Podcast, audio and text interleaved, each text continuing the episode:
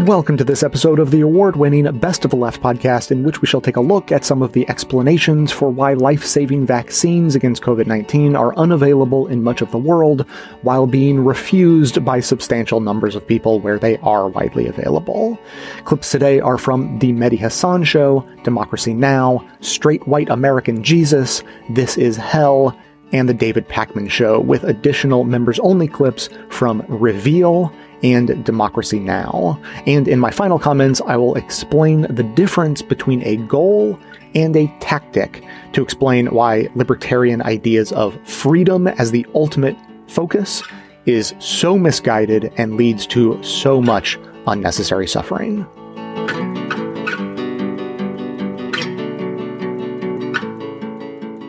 If the last year has taught us anything, it's when we ignore science, people die.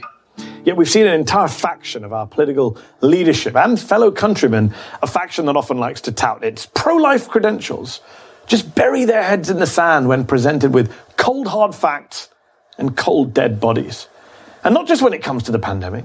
We see it with climate change too. A recent study finds that clean energy measures in the Democrats' Build Back Better plan could save 50,000 lives by the year 2030 simply by improving the quality of our air. The outlook by 2050, 318,000 premature deaths possibly avoided. And yet, we have a Republican Party that really seems to have no desire to address climate change, joined by coal state Democrat Joe Manchin. We see this with the pandemic, too. A study in the Lancet Medical Journal finds that Republican led Florida and Texas could have avoided 22,000 deaths if they had reached the same vaccination rates as New Mexico, Wisconsin, Connecticut, Massachusetts, or Colorado, the top five vaccinated states according to the CDC. But both governors Ron DeSantis and Greg Abbott have resisted mask and vaccination mandates throughout the pandemic, costing their states, according to the Lancet, more than 20,000 lives. In the meantime, while Florida and Texas were being crushed by the Delta variant, the attacks on science and on top health officials like Dr. Anthony Fauci continued. Florida Governor Ron DeSantis even built his marketing campaign around, you guessed it, Don't Fauci My Florida, with beer koozies and t shirts. Funny until it's not. How did we get to the point where our country's top doctor has to walk around with 24 hour armed bodyguards because he's become a hate figure on the right for talking about science? And he's not alone. The attacks are being unleashed on scientists all over the world, from online abuse to death threats and the one common thread right wing factions that often reject science, which in the US is amplified by the Republican Party. But this is not a new trend. Back in 2005, author Chris Mooney wrote a book called The Republican War on Science. In a review, Harvard science historian Naomi Oreskes wrote Scientists have traditionally been loath to foray into politics for fear of politicizing science. But Mooney's book makes it clear that when sensible people stand on the sidelines, a great deal of nonsense can be spread. She goes on to say that scientists need to do more to present their knowledge to the rest of society because there is no shortage of people willing to misrepresent it.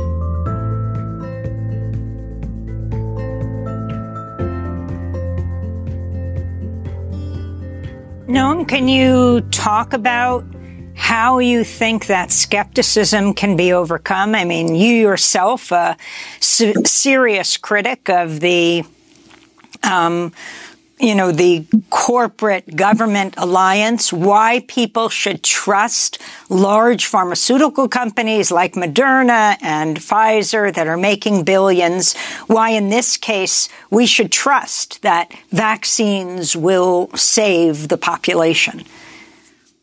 If the information came from Pfizer and Moderna, there would be no reason to trust it.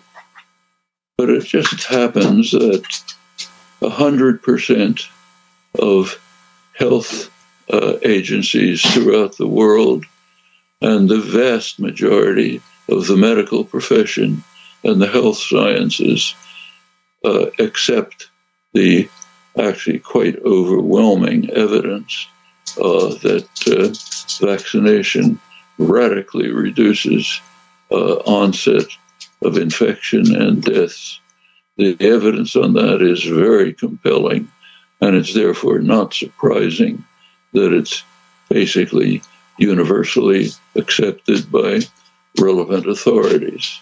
So, yes, if we heard it just from uh, big pharma, PR, there'd be every reason for skepticism. But you can look at the data, they're available, and you can understand, when you do so, you can understand why there is essentially universal acceptance among agencies that have no stake in the matter other than trying to save lives. You can understand why poor African countries who aren't paid off by big pharma are pleading for vaccines. Their health agencies are. Uh, and this, in fact, the only exception I noted about this, apart from Trump for a period, was Bolsonaro's Brazil. And he is now being uh, under charges of a long senatorial investigation for charges of crimes against humanity for his failure to follow the normal protocol of uh, trying to maximize the use of vaccines. And now that his uh, reticence, reluctance on this matter has been overturned, uh, it's having the usual effect. Vaccinations are increasing, and incidence of disease and death is sharply declining. That correlation is so clear that it takes uh, a real uh, uh, strange refusal to look at facts to see it. And again, as I say, health agencies throughout the world are uniform and agreed with the medical profession on the efficacy of vaccines. They're not, there are other things that have to be done social distancing, uh, care, masking in crowded places. Uh, there are measures that have to be taken. Uh, countries where these measures have been followed carefully are doing quite well. But uh, where there's a high level of skepticism, whatever its roots, there are serious problems. And what do you think the U.S. should do to ensure that countries get vaccines around the world, not only for altruistic reasons, but because you can't end this pandemic here or anywhere unless um, these vaccines get out everywhere. And I'm talking about Moderna and Pfizer. Moderna, the U.S. gave billions to. Pfizer, um, the U.S. promised, you know, to purchase so much, and both corporations, among others, have made billions. And yet, what can the U.S. do to ensure that these vaccines can be made in other places, like requiring that Moderna release the recipe. Still, they will make a fortune. What has Biden not done um, that would allow people to have access to these life saving um, vaccines? I should say that uh, Europe's record is even worse than that of the United States. Biden has made some effort, but the wealthy countries have not, including the United States, though not primarily the United States, they have not taken measures that are within their capacity to ensure that uh, other countries that have the resources to produce vaccines will have access not only to the products, the vaccines, but also to the process of manufacturing them. I should recognize that the World Trade Organization rules, instituted mainly in the 1990s, largely under U.S. initiative, they provide they are radically protectionist, radically anti-free market. They provide protection to corp- major corporations, big pharma, not only for the products they produce, but to the processes by which they produce them. And that patent can easily be broken. Uh, the governments have the capacity to insist that the processes be available and that vaccines be distributed to the countries that need it. Uh, first of all, this will save uncounted numbers of lives. And as you said, it's uh, it means saving ourselves. If you let uh, the virus run rampant in poor countries, everyone understands that mutation is likely, uh, the kind of mutation that led to the Delta variant, now the Delta Plus variant in India, uh, and uh, who knows what will develop. Could be. A, we've been kind of lucky so far. The coronaviruses have been either highly lethal and not too contagious, like Ebola, or uh, highly contagious but not too lethal, like uh, COVID 19. But the next one coming down the pike might be both, might even be non suppressible by vaccines. But we know the measures that have to be taken to try to prevent this from happening uh, research, preparations, health systems that work. It's not a small point. Like uh, there are now uh, new antivirals coming along, which don't stop the disease but prevent hospitalization. But you have to have a functioning health system. It's very hard to see how these could even be usable in the United States, where the health system simply is not organized in such a way that people can get access to what they need.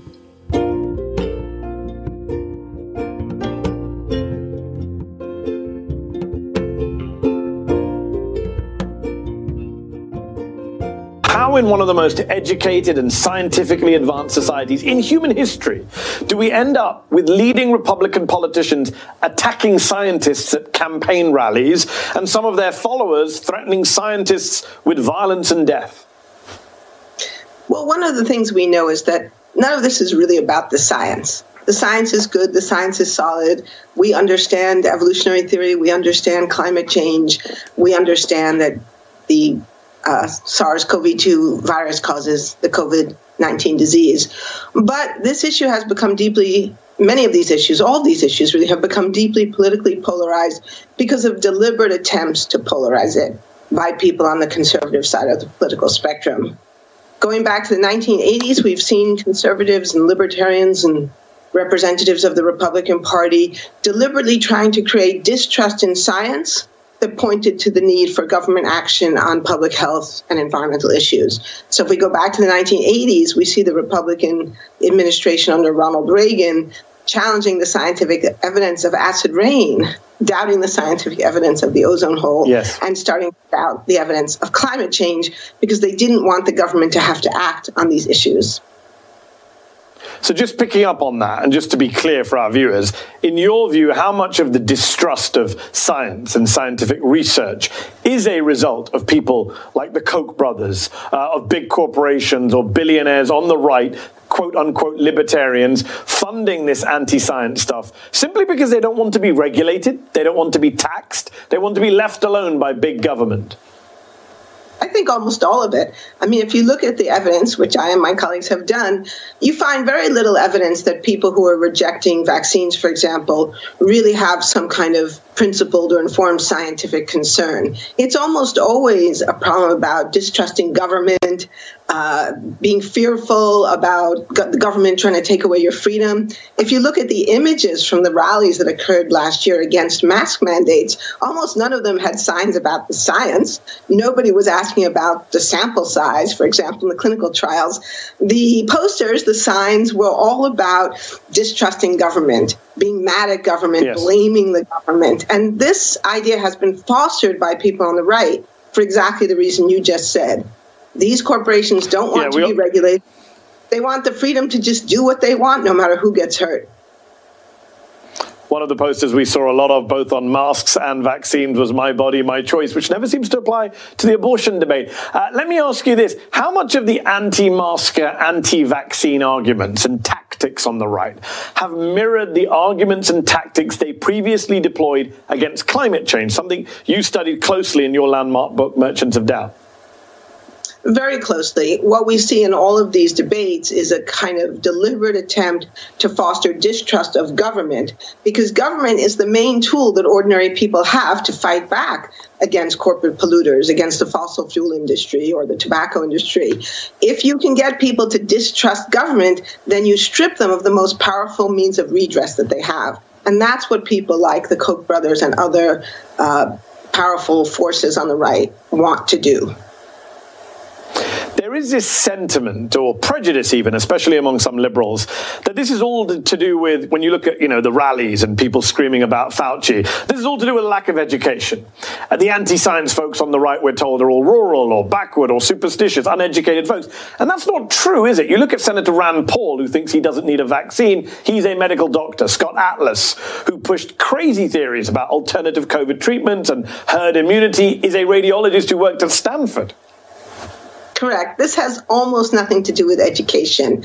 This has almost everything to do with political ideology, vested interest, and profits of corporations. We know studies have shown that among Republicans, the more educated they are, the less likely they are to accept climate change. So this is very depressing for a professor like myself, but it does show us this isn't yes. about education. This is not a problem of scientific illiteracy. This is a political problem on the one hand, since the start of the pandemic, we've had a lot of people saying, listen to the experts and follow the science. But a lot of the science has changed rapidly over the past 18 months. A lot of the experts got some big things wrong. Masking, for example, at the outset of the pandemic. Has that not just affected the credibility of the scientific community as a whole in America, but also the right's ability to say, see, they're not infallible. We shouldn't follow their advice blindly. It's hard to say because we don't have a lot of good data about what has happened in this last year because it's all very new.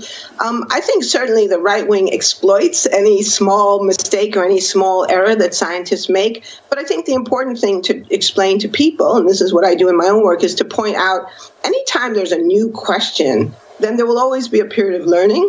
And in the early stages, scientists will change their minds as they learn new things. And learning is a good thing. It's not something we should be embarrassed or ashamed of. And scientists shouldn't be ashamed to say, hey, we've learned some new things. It is important for the scientific community to be humble, to be clear about the uncertainties when you are facing a new problem. But that's very different than something like climate change, where we've known for 30 years that human activities were driving disruptive climate change. So, this is why in my own work I emphasize the importance of scientific consensus some of the issues you just mentioned, we didn't have a consensus a year and a half ago because we didn't know. But when it comes to something like climate change or the harms of smoking cigarettes, we yes. know. So let me ask you this. What is the solution to all this anti scientific sentiment, which seems to be growing uh, in the United States? You mentioned that education uh, is almost nothing to do with this. Uh, you mentioned that it's not actually about the science or scientific research. If it's all about politics and politicization, then is there a solution? Because, like every other political issue, it will just remain polarized.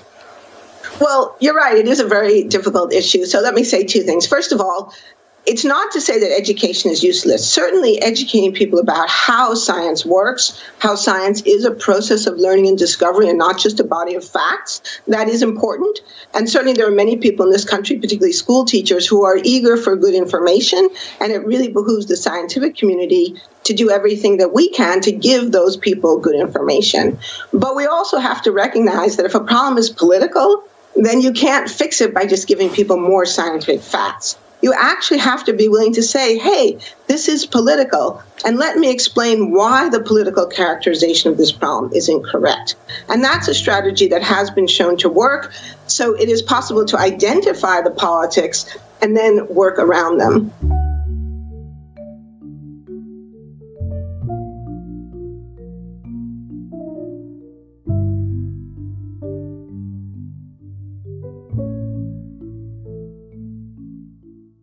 The U.S. has administered over 500 million doses of COVID 19 vaccine. That's half a billion doses. That's more than enough for every man, woman, and child in the U.S. Numerically, of course, like not every man, woman, and child in the U.S. can have vaccine. But the point is that the arguments that there's something weird about it or things we don't know about it or side effects that are going to emerge or whatever is just, it's just not plausible half a million doses, or excuse me, half a billion doses in. So, so here's here's what happened, and, and the reason I, I, think Aaron Rodgers is interesting is because he's he's come out just full on anti-vaxer now, but no doubt still does not see himself as an anti-vaxer, and I think he captures. I uh, talked about this with the comments he made previously that we'll we'll mention briefly. He captures the way that people fall into these ideologies, right? You and I will talk about white nationalism or Christian nationalism or anti-vaxxing or any number of belief systems and ideologies that people have. And I think that a lot of people really truly believe that that is not them, right? They can't step outside and see what they're saying or see what they're, uh, or what they're into. So, so here's, here's what happened. Um, this is a background on Rodgers. Um, back in August, he uh, he was asked if he'd been vaccinated. He said he had been immunized. It turns out that he was not vaccinated. He sought some kind of homeopathic remedies and things like this, and so he was not vaccinated. The NFL knew this, and there's a different set of protocols for unvaccinated players. Uh, he was following all of those and so forth, but then he tested positive uh, for COVID a little less than uh, two months ago right? And he said that he was uh, allergic to some unspecified ingredient. Uh, he said he had done lots of research. He did what was best for his body and so forth. Um, was pretty defiant, but was really clear. He said that he was not an anti-vaxxer, that it wasn't about opposing the vaccines and so forth. And, and this is the point that I made back then, and people can go back and listen to it, that this is how people fall into these ideologies.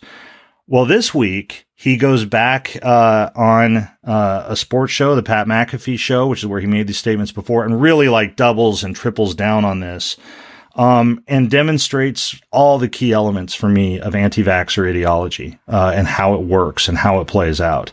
Um, and so I'm just going to walk through some of the things that he said. The first thing he said is he decried what he says is a two class system in the NFL. Um, that there were different policies for vaccinated players versus unvaccinated players. He later says that unvaccinated players are simply being punished for refusing to get a vaccine uh, and live out their conscience. And this echoes perfectly everything the right has been saying about vaccine mandates, everything they've been saying about vaccines from the start um, now in the voice and on the lips of Aaron Rodgers, right? This really notable uh, NFL figure.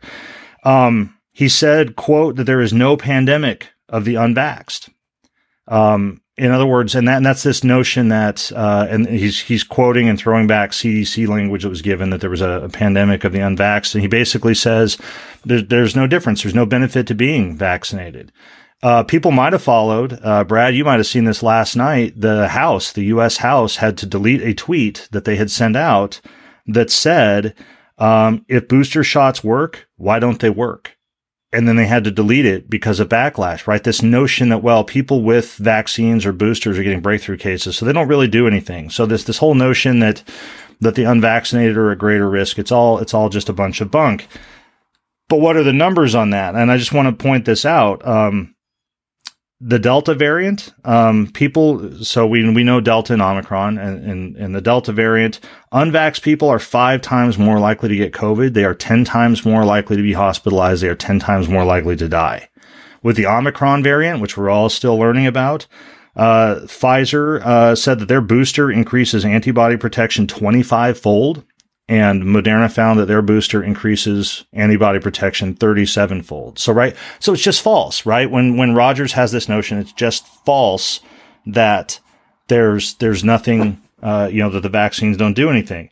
He said, um, vaccinated people just blame unvaccinated people because the vaccine they took to avoid getting the virus doesn't stop them from getting the virus. He basically is like, the vaccine doesn't work and now they're upset. So they want to blame the unvaccinated just everything, everything we've seen for the last year, the whole notion, the quote unquote, the science is always changing. The scientists don't know anything. It doesn't work. The misconstruals of science. Uh, nobody ever claimed that the vaccines are going to be 100% effective. There's no such thing, right? But data points keep showing that the vaccines, if you do get a breakthrough infection, it's more mild. That appears to be the case with Omicron from what we know, from what I've read. And that is changing because we're learning about it all the time. Um, it's simply not true. And yet Rodgers says it's now like the flu, uh, and it should be treated the same, uh, that it's just ideology, that it isn't. But he says this, and this is the, this is the other piece of this ideology where it gets really wrapped up in notions of freedom and freedom of speech and opposing quote unquote cancel culture. That's what Rodgers has also said is that people are trying to cancel him. He says if science can't be questioned, it's not science, it's propaganda. And he leans on the fact that he has his opinion. He says, I'm not a doctor. I get that, but I have my opinion and it should be respected and we should be sharing opinions. And, you know, here's the thing. Science and opinion are not the same thing, right? Philosophers of science, people who study science, people who study scientific method, method to say, will say one of the things that makes science science is that it's based, it's supposed to be based on some sort of empirically verifiable or falsifiable data and that the findings and claims of science should be able to be replicated, right? If a bunch of people do the same experiment the same way with the same things over and over and over, they ought to get the same results, right? Or it should be falsifiable. You can say if A happens, then we think this, and if A doesn't happen, then we think something else. So we do question science all the time, but you question science with counter evidence or with data or with things like that. It's not just opinion. Going to a scientist and saying, I think you're wrong because I don't want to get a vaccine. That's not counter evidence, right? And so when Rodgers, it's that slippage and people do this all the time. And Rodgers is doing that when he says, my valid, my, my opinion as the quarterback of the Green Bay Packers, one of the greatest quarterbacks who's ever played is somehow valid when we're talking about virology, immunology, internal medicine, whatever. It just doesn't follow.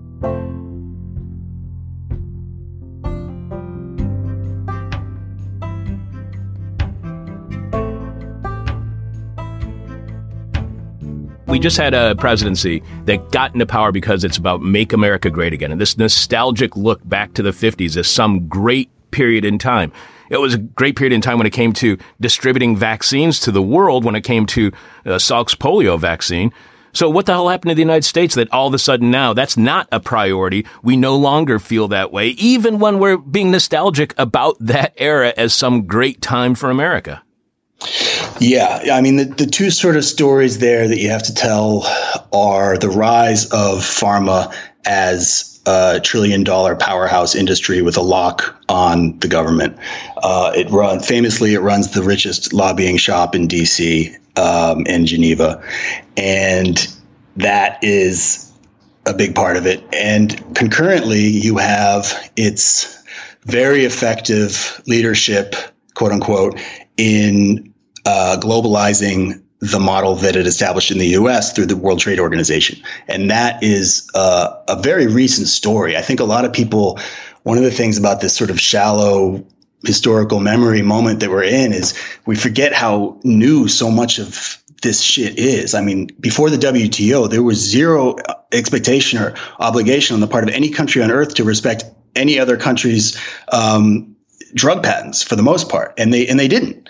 Um, and that was forced upon the global south basically uh, by a very small number of um, executives, especially with Pfizer. They sort of led the charge. We're talking about like a dozen people.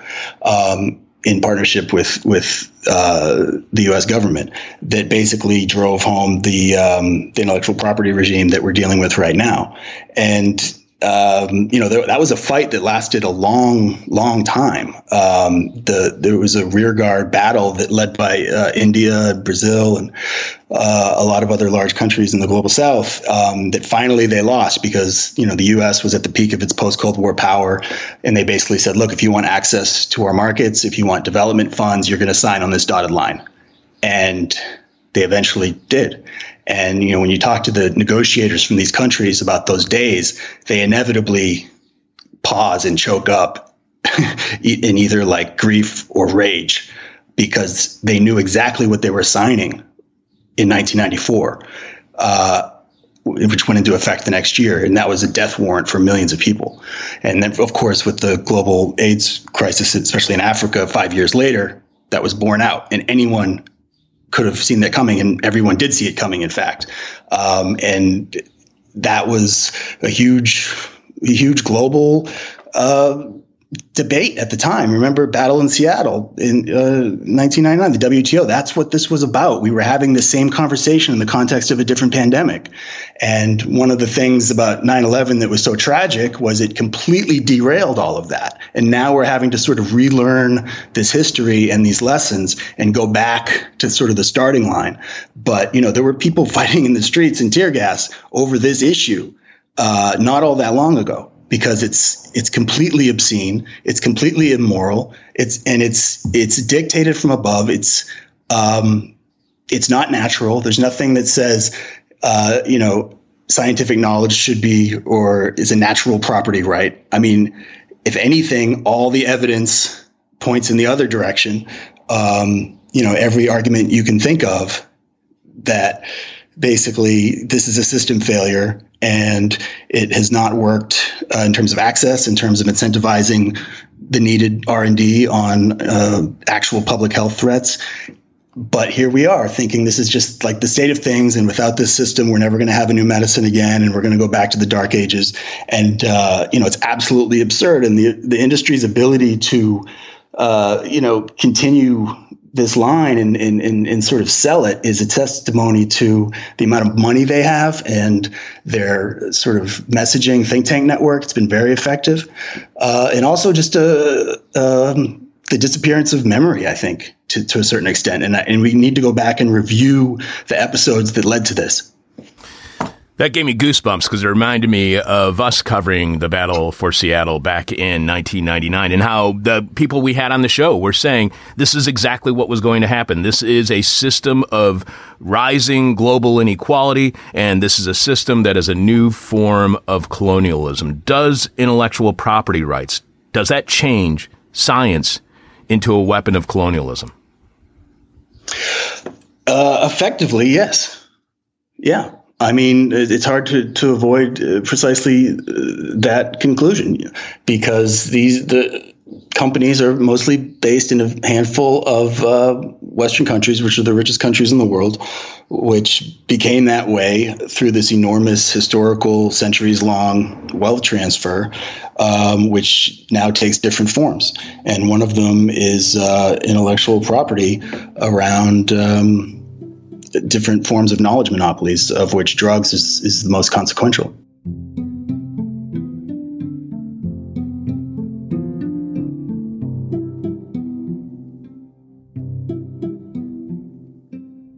I want to draw resonances here. I want to point out resonances, I should say, with a lot of things we talk about with religious fundamentalists and uh, other uh, religious groups we talk about, Christian nationalists, etc. Is there's often in that worldview a false binary. And why? Okay, so let's we you know Dan, we, I, I, could sit here and just say, hey, look how stupid Aaron Rodgers is, and look how you know we could be a show where we're just like you know religious fundamentalism is just full of stupid people, right? And it's obviously that's not what we do here. If as good uh, scholars of religion, we ask, what does this do for people? What it does for people, right? When you reduce the world to a, a binary, is you gain control right? Because instead of there being a lot of different categories and a lot of different moving parts, you have one side or the other. Okay. So if in a religious world it's good and evil or us and them, God versus Satan, hey, there you go. Are you with God or are you with Satan? Are you with good or are you with evil? It simplifies things and it helps people cope, right? It helps people maneuver through the world. Now, that doesn't mean it's good per se, quote unquote, right? Doesn't mean that it's the uh, most uh, a helpful path for human flourishing. It doesn't mean it even corresponds to reality, but there is a function to it. I think Rodgers is doing something with a similar function, right? He wants to reduce this to, well, either the vaccines work or they don't. So, you know, I don't know. Uh, scientists say they do, but obviously they're lying, so they must have another motive. And there you go. We either have they work or they don't. I don't want to hear anything else. I don't want to hear about how statistics show that those people who were vaxed and boosted are experiencing much less severe symptoms than those who are not. I don't want to hear about how hospitalization rates are uh, much uh, decreased among the vaccinated rather than the vaccinated. I don't want to hear about any of those sort of details, nuances, any of the texture. I just want, well, do they work or they don't, right? I mean, it's, and it's funny, right? Because this is how you also, if, friends, if you want tools to think about this, this is how people do the gun debate. Well, never going to get all the, the, the guns and, and the killing out of the bad guys' hands. So we might as well give the good guys the guns and let it, let it rip. Right. And it's either one or the other. And again, this has a function, control, certainty. There's a good guy and a bad guy. There's God and Satan. There's, well, either the vax, the vaccine works or it doesn't. And, and I think Rodgers is showing why, and friends, if there's another takeaway here, this is why the anti vax movement, even in non Christian and non religious iterations, is finding allies within Christian circles, within fundamentalist religious circles, because they share this. Hey, the world is scary and messy and complex, and I'd really like it just to be one or the other. And so, if there's other people around who reduce the world to one or the other, we're going to find some sort of like we're cousins somehow, even if we're not sharing the same exact worldview. Uh, I have one more thought on that, but does that make sense to you, Dan? That totally makes sense to me. And I think this notion of control and like simplifying something that is in fact complex, it, it, makes sense. It's an impulse that makes sense, right? Unfortunately, that's just reality sometimes is complex. The last uh, uh one thing I'll just add to this, because I think what you're, what you're doing is really useful to look at these, we might call these kind of formal similarities or structural similarities, the way that they work in these ways of reasoning, is because this is also, well, one of the things you're highlighting is to create this either or option you also steer people toward one of those, yeah. right? Like yeah. it's not it's not neutral. So what you do is you set one that is like an impossibly high bar that cannot be met, right? 100% immunity against COVID. Never going to happen. Can't happen. Scientifically, physiologically, whatever, impossible. And then when somebody doesn't meet the criteria, you say, "See, what I said was justified." We see the same logic in racism, in xenophobia, right? And for example, people do this all the time and say, well, I'm not opposed to immigrants. I'm not opposed to immigrants from anywhere. I'm not opposed to anybody of any religious background, as long as they, they fully assimilate to American culture. Meaning basically, as long as they become white and Christian, I'm fine. Well, then it turns out that lots of, say, Muslims from parts of the world are never going to meet that criteria. So then they say, well, yeah, I'm, I'm opposed to the Muslims coming in, but it's not because I'm racist or xenophobic. It's because they won't assimilate. Why do I bring up that example? Because what I think you're highlighting is this is why these ideologies often come in clusters. Is because it's the same thing. When when Aaron Rodgers says, "Well, if you if you question the science of vaccines, they'll label you an anti-vaxxer," it's exactly the same same as well. If you want to protect the borders, they'll call you a racist and these people sit down over a beer and they get to know each other or at a holiday party. And man, what you're saying sounds a lot like what I'm saying. What you're feeling is a persecution complex looks like it feels a lot like what I'm feeling. So yeah, so maybe, maybe it's not just vaccines. Maybe it is the race stuff and the religion stuff. And that's why these things hook together. And that's why to me, it's such a big deal. And then, and that's the other piece of it with the, uh, I think that moral dimension, because if somebody says, well, how can they consistently use that, that rhetorical ploy one direction in one context and another it's that moral component. We talked about that with you know abortion right? So the only moral option can be its eradication. I think you get a similar thing with the vaccine stuff with the appeal to rights. This unquestioned notion of rights which ever wants to do the philosophical work to define exactly what a right is or where it comes from or how we get them, it turns out it's really, really complicated. But if you can just play them, they're like a trump card, right? Oh, you're violating my rights. You're violating my rights. You're violating my rights. Therefore, you can't have vaccine mandates or require vaccines or, or whatever. So again, I think, I think you're highlighting that, that similar dimension that plays across these different issues, which again, my big point is always this is why they come together. This is why if I know that somebody is an anti vaxxer, typically, and I'm not putting this on Aaron Rodgers, I don't know where he is on other things, but most of the time, if I know somebody's an anti vaxxer, I know they don't support Black Lives Matter, and I know that they're probably oppose abortion rights. Uh, so I w- I don't want to leave this conversation without coming back to what you said about opinion and uh, and respecting it. My my opinion should be respected. So let's just have a mantra. You ready? Uh, my opinion should be respected. Uh, Aaron Rodgers says it. Uncle Ron says it. Hey, you should respect my opinion. It, it matters. Okay. My response is here's my mantra people should be respected, not opinions. So, everybody, right, who is a human being, their voice, them as a person, them as a human, them as an whatever you want to call a human being, an organism, a creature, whatever you want to call them, they deserve respect they deserve, right, uh, a chance to explain their position and their experience. Okay. People should be respected. However, there are opinions that once they have been articulated and once they have been given, right, do not demand respect because they are not based on evidence. They're not based on data. They're not based on good faith explanation. They're not based on truth. They're not based on a lot of things that would mean that the opinion would be something one would respect. Okay.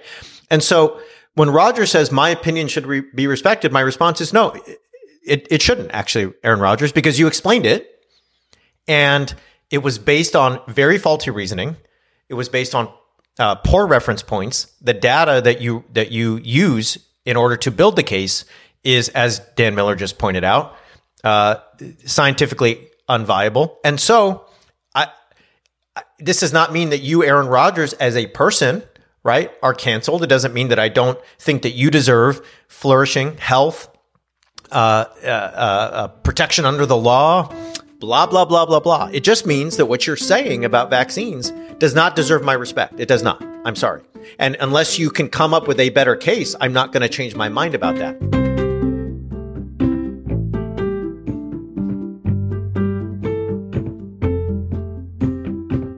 We were talking about colonialism when it comes to intellectual property rights. You also point out that during the uh, HIV era in, in, Africa, you write that since they could not be, uh, the pharmaceuticals argued about people in South Africa, since they could not be relied on to take their med- medicines on a schedule, giving Africans access to the drugs would allow for the emergence of drug resistant HIV variants, according to industry and its government and media allies.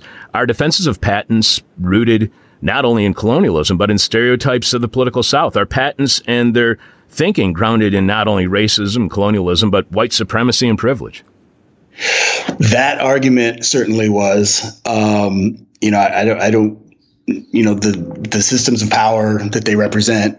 Yes, um, but you know, in terms, I don't think there's anything inherently racist about um, a patent. It's they're just not um, a good idea when it comes to uh, to medicines from from a equity, justice, or or R and D perspective.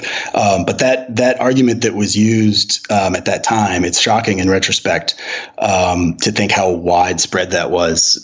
After the article came out, someone sent me a link to a, uh, a West Wing episode, um, a show that I never watched, but apparently is is quite horrible and is responsible for a lot of the bad things in the world.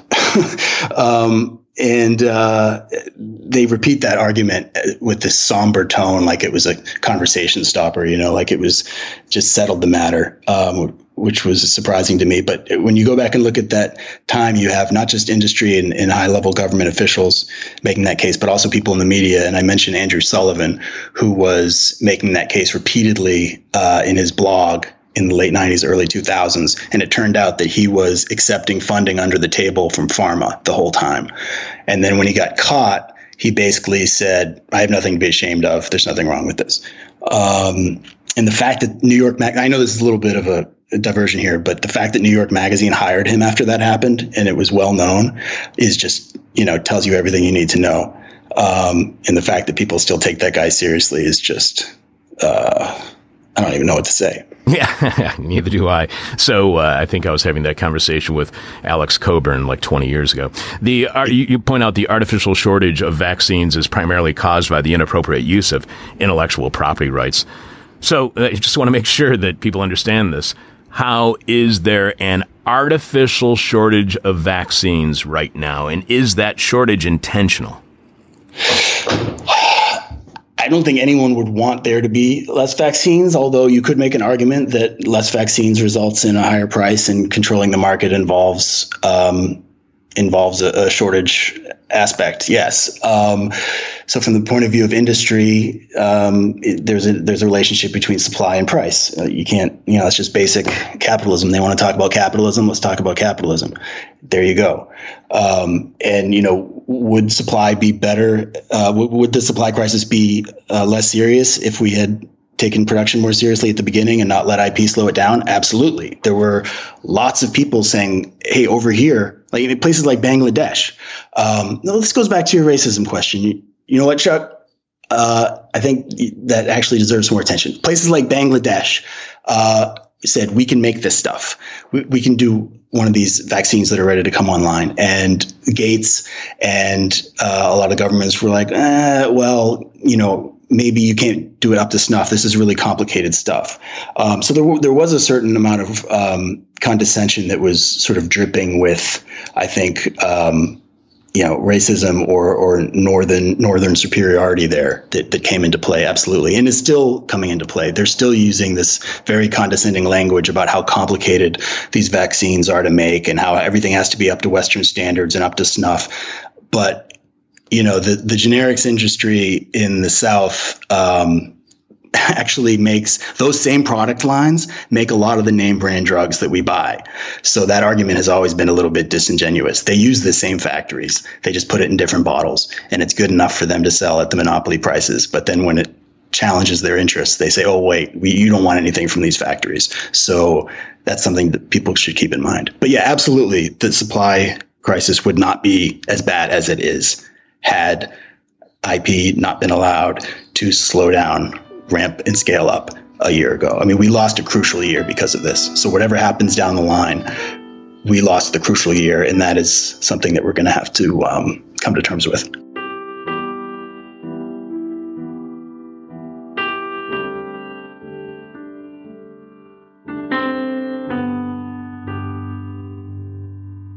There's this guy called Robert Malone.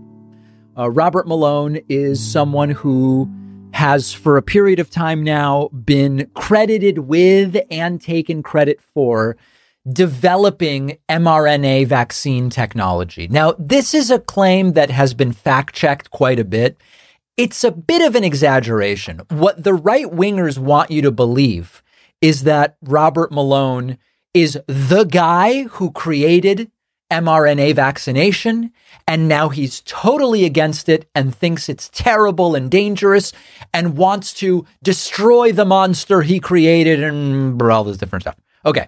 A more sober analysis, and you can just Google a number of different very good stories about this, is that he was one of many people over a long period of time who did research that contributed to the development of the technology, which, of course, eventually can get applied to one thing or another. And now, a couple of the current COVID vaccines are based on the mRNA. Okay, you get the idea, right? So, so that's part number one.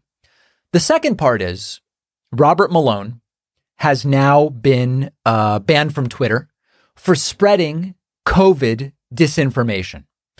And this is, of course, bringing out all of the that's fascism and communism and authoritarianism and it's violation of free speech and all these different. So it's bringing out those people.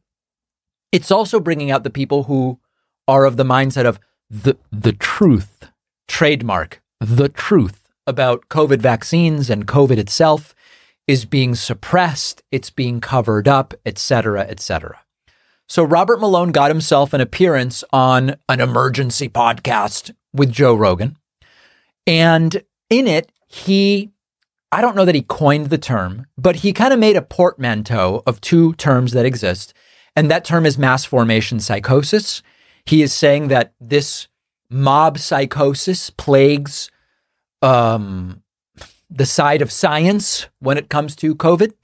And what is incredible, I'm gonna th- this clip has gone gigaviral, millions upon millions of views.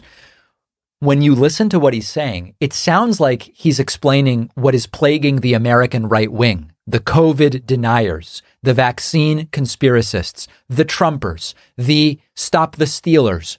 But he's not talking about that. Let's just get right into the clip and then we're going to talk about it. Listen really closely. From basically European intellectual inquiry into what the heck happened in Germany in the 20s and 30s. You know, very intelligent, highly educated population, and they went barking mad. Um, and how did that happen? Um, the answer is mass formation psychosis. When you have a society that has become decoupled from each other and has free floating anxiety and a sense that things don't make sense, we can't understand it and then their attention gets focused by a leader or a series of events. Guys, he's describing Trumpism. What we have, I mean, it's, do, I almost feel like I, I'm over, it's, it's too on the nose.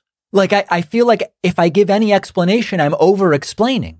It sounds like he's describing the mass psychosis of Trumpism that I've been talking about for years, but he's not. He's talking about people who accept the vaccine science. On one small point, just like hypnosis, they literally become hypnotized and can be led anywhere.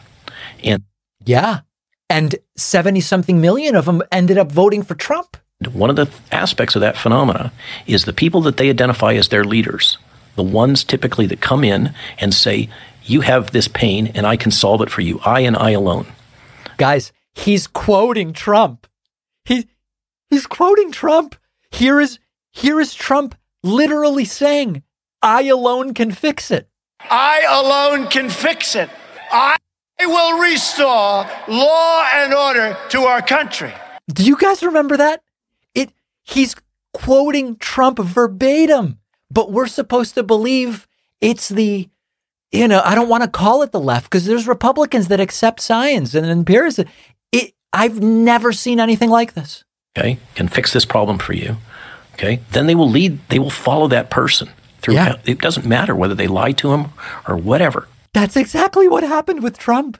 He lied to them about all of it. I mean, it's it, how does uh, it they, now they're they're all on this now. All the right wingers are now. Yeah, Dr. Robert Malone explained what's going on with these leftists. This mass formation. The data are irrelevant, and furthermore, anybody who questions that narrative right is to be immediately attacked. They are Right. the other. this is central to mass formation psychosis.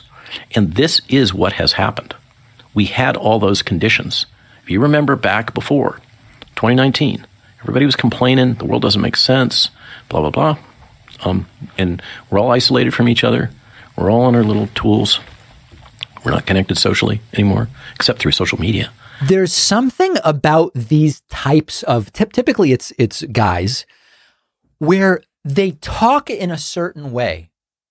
I mean, where they they do what they're accusing that when he talks about hypnosis, what you when you listen to the way that Bret Weinstein has spoken about vaccines, he goes, "Well, well, the um, it's uh, spike protein is cytotoxic, and I I'm concerned that listen, they have a way of talking, and Ben Shapiro has it too, although it's a different way, very different way of talking, where it almost doesn't matter what they say. Now, what the, the now they're all talking about mass formation psychosis. What is that?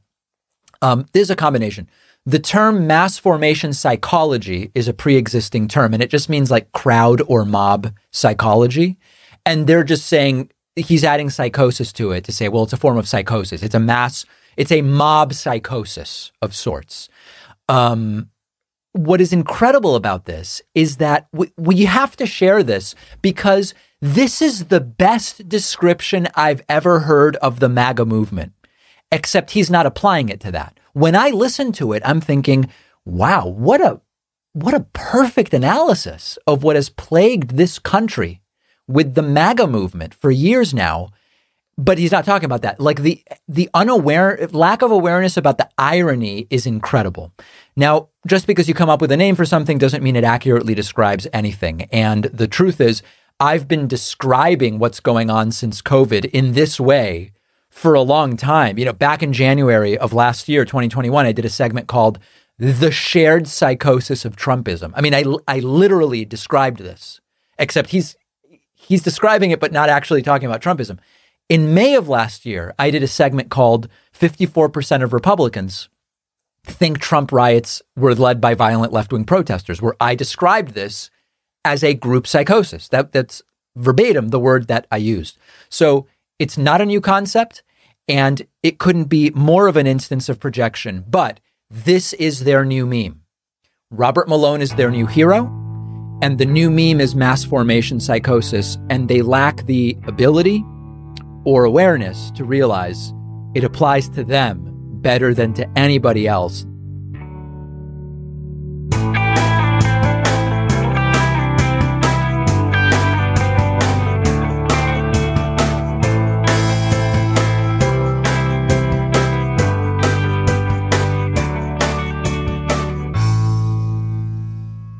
We've just heard clips today, starting with the Mehdi Hasan show in two parts discussing the anti science mentality of the Republican Party, which has been intentionally stoked. Democracy Now! spoke with Noam Chomsky about why you don't have to trust vaccine manufacturers to trust the effectiveness of the vaccines. Straight White American Jesus in two parts discussed Aaron Rodgers, science versus opinion, and why individuals should be respected, not necessarily their opinions. This is Hell, in two parts, discuss the history of vaccine intellectual property rights that signed the death warrants of potentially millions. And the David Pakman Show highlighted the new conservative talking point that applies perfectly to themselves, though they can't see it. That's what everyone heard, but members also heard bonus clips from Reveal, who did a deep dive on the origins of the vaccine microchip conspiracy and Democracy Now!, which discussed a new patent free vaccine that is set to be distributed widely across the world.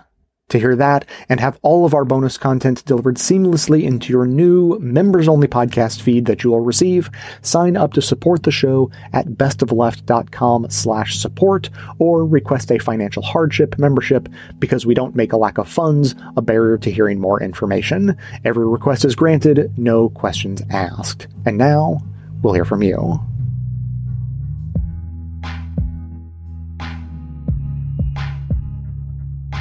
Hey Jay, it's Abdul again, calling from the Charleston, South Carolina area. You probably figured out I'm really enjoying this most recent conversation. This is my second time calling on this topic. I think one of the things that helped me make sense of this categorizing versus essentializing or treating people on the spectrum is this idea of uh, noticing difference without ascribing meaning to that so, for instance, even in the black community, uh, I'm a black person myself, there are differences perceived or recognized in skin tone, skin color, hair texture, even eye color. The problem becomes when we ascribe meaning to different. And, and I realize that this is a little bit on a different note from the question of sexual orientation versus socially constructed racialized categories. But I find that, you know, it, it helps me to, to make sense of my own sort of complicated feelings around skin color or sexual orientation, or whatever, is that it's okay to notice that people are different. We all have different skin color, hair texture, height, size, weight, body shape, you know, whatever. But it's when we ascribe meaning, uh, and usually in the case of racism and homophobia, these meanings that we ascribe are often negative that the problems begin. Anyway, love the show and really enjoying this conversation. Keep up the great work. Hi, Jay. This is Kwai again. Just heard your wonderful explanation and the added layers of logic and research that you applied to uh, Scott's question about categorizing people. And uh, I thought that was really well stated, really on point. And I just wanted to add something, a nuance from my own perspective, which is that when I originally made the uh, comment about human beings, I purposely used the word tier because I was trying to, I was struggling to find a word that would express value or worthiness or goodness versus badness involving judgment more so than categorization.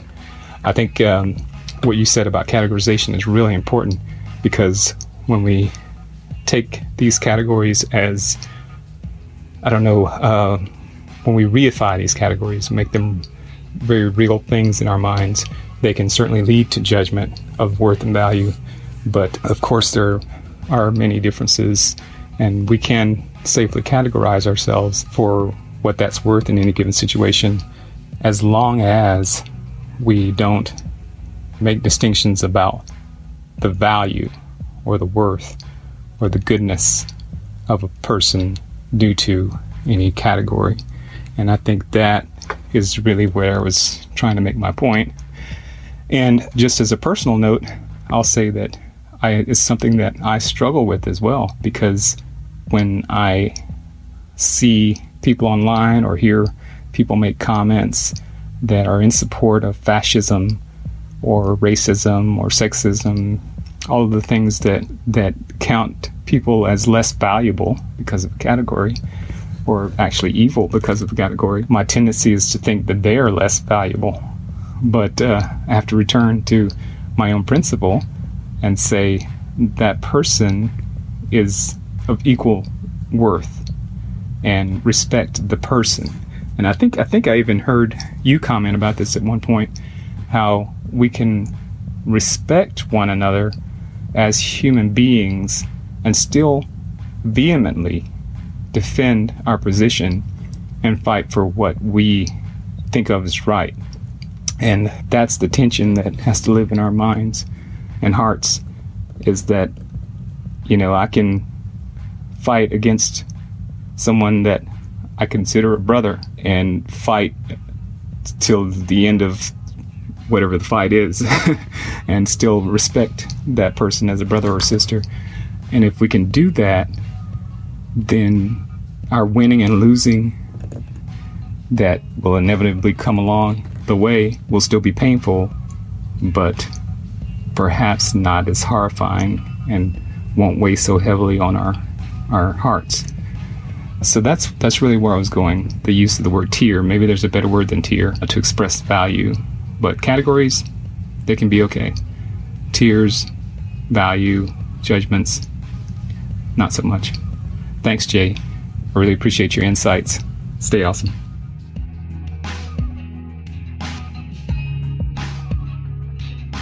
Thanks to all those who called into the voicemail line or wrote in their messages to be played as voiced mails. If you'd like to leave a comment or question of your own to be played on the show, you can record a message at 202 999 3991 real quick, just for the full context of those voicemails we just heard. This is an ongoing conversation. You can hear messages in episodes 1461, 1463, and 1464, all leading up to this. I have lots to say today. Uh, the first is Quai and his thoughts on using the term tier versus category.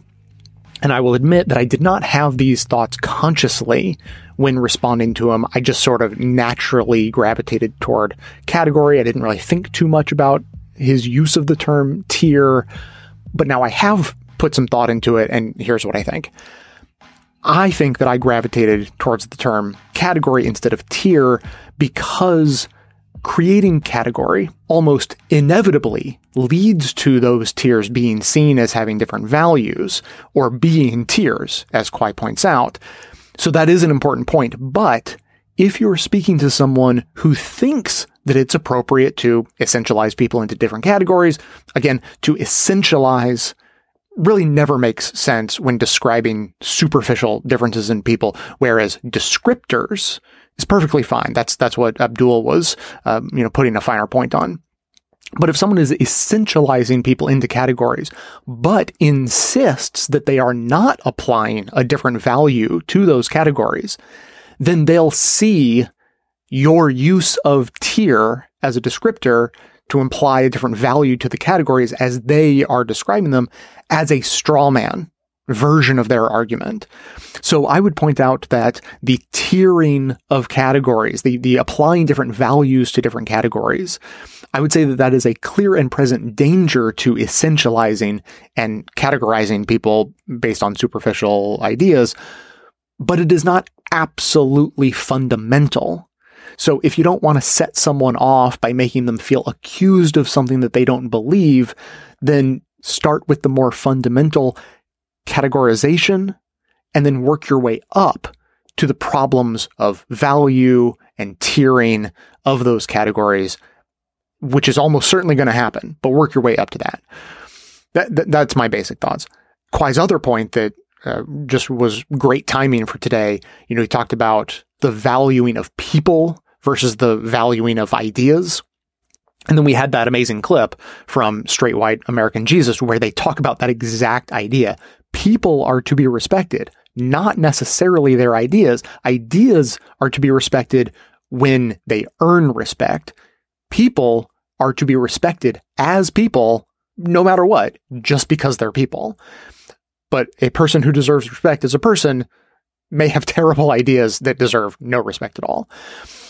Now, I, just want to finish up with a, a little story of how sometimes things seem simple after they're explained, but are incredibly hard to wrap your mind around beforehand. That's how I felt about that little explanation about people versus ideas. That was so clarifying, but then felt so obvious when I when I came to the other side of it. I was like, ah, oh, why couldn't I have thought of that myself? But ideas like that can be sort of muddled when a conversation is going along very logically and then you don't notice the moment that you pivot from logic to illogic and then you you realize like okay things don't sound right anymore but i am having trouble putting my finger on exactly why and so, so recently i had this kind of experience uh, when I, I, was trying to explain something and it was relatively logical, but just really convoluted. I was trying to explain the difference between a goal and a tactic that one would use to achieve that goal. But I didn't use those words at first because I didn't think of them.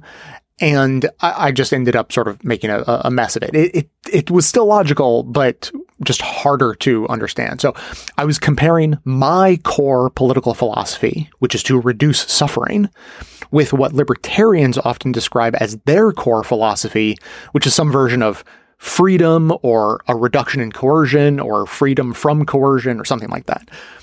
And so I came up with an analogy and argued that the idea of reducing suffering is as fundamental as the goal of driving safely. While pursuing the ideas of freedom and reduced coercion are more along the lines of turning right so as to avoid turning left across oncoming traffic, which is a tactic or a strategy for driving safely. And so the you know the point is that in countries where one drives on the right side of the road, it is safer to turn right than left. So, in the interest of safety, you could decide to always make three right turns every single time you want to turn left. And that would arguably be safer because you'd never have to turn across oncoming traffic. But that doesn't mean that you should adopt a right turning philosophy of driving. You should still adopt the more fundamental philosophy of safe driving. And in pursuit of driving safely, you may decide that it is appropriate to always turn right. So, uh, you know, I, I, think this makes sense. It's relatively logical, but it's a, a little convoluted. And here's where I really try to make my point. The point is that turning right is only safer than turning left most of the time maybe even the vast majority of the time, but not 100% of the time. There's no way. There's always going to be some edge case, some scenario in which turning right is strangely more dangerous than turning left. And that's why you wouldn't want to follow a right turning philosophy. You'd want to follow a safe driving philosophy so as to not be blinded by your right turn always philosophy that's, you know, it's only correct most, but not all of the time. So maintaining a safe driving philosophy rather than the more constrained right turning philosophy is the best way to keep your mind open to the best course of action on a case by case basis. So I said all of that. I laid out this whole analogy and it makes sense, but it's just sort of convoluted and, and potentially hard to follow. And then a couple of days went by and I realized that if I had just used the words goals and tactics or goals and strategies in place of philosophies of different types or whatever, then it would have been so much simpler. And, and, it was just like that feeling I had when the speaker said that people should be respected, not their ideas. It's just like, oh, right. It's so clear now.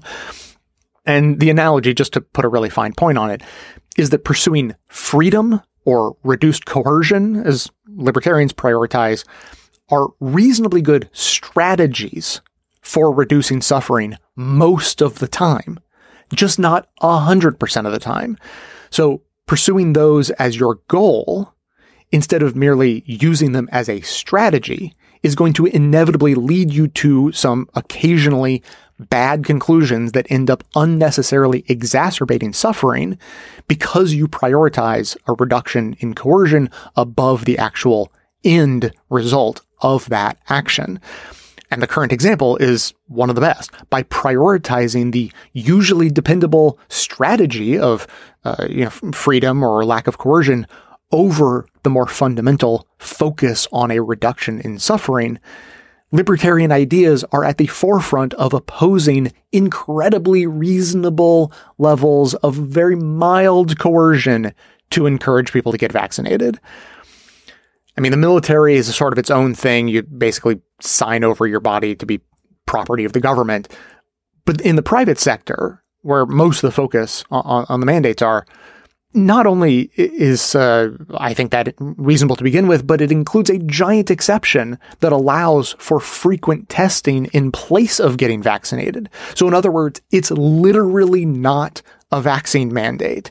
It is a vaccine or don't get vaccinated and just get tested frequently to keep other people safe. Should be completely unobjectionable.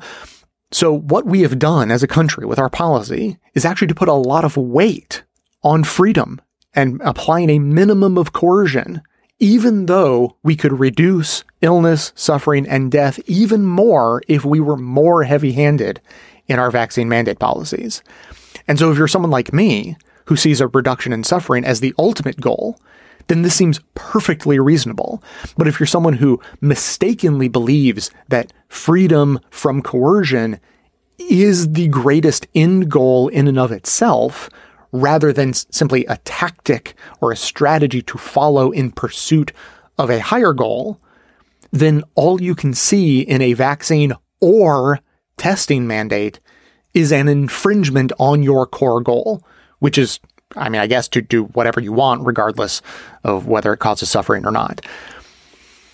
So, in summary, keep things simple by using the best words available at any, any given time. In this case, goals and tactics, which I had forgotten to use previously in my analogy last time I tried to explain it. And then decide on your fundamental goal. I promise you that freedom from coercion is not a good fundamental goal. And then start working out the tactics to achieve your goal, of which freedom from coercion is often, but not always, a good strategy or tactic in pursuit of that goal. As always, keep the comments coming in at 202 999 3991 or by emailing me to j at bestoftheleft.com. That is going to be it for today. Thanks to everyone for listening. Thanks to Dion Clark and Aaron Clayton for their research work for the show and participation in our bonus episodes. Thanks to the monosyllabic transcriptionist trio, Ben, Ken, and Scott, for their volunteer work helping put our transcripts together. Thanks to Amanda Hoffman for all of her work on our social media outlets, activism segments, graphic designing, webmastering, and bonus show co-hosting. And thanks to those who support the show by becoming a member or purchasing gift memberships at bestoftheleft.com slash support through our Patreon or from right inside the Apple Podcast app. Membership is how you get instant access to our incredibly good bonus episodes, in addition to there being extra content and no ads in all of our regular episodes, all through your regular podcast player. So, coming to you from far outside the conventional wisdom of Washington, D.C., my name is Jay, and this has been the Best of the Left podcast coming to you twice weekly, thanks entirely to the members and donors to the show from bestoftheleft.com.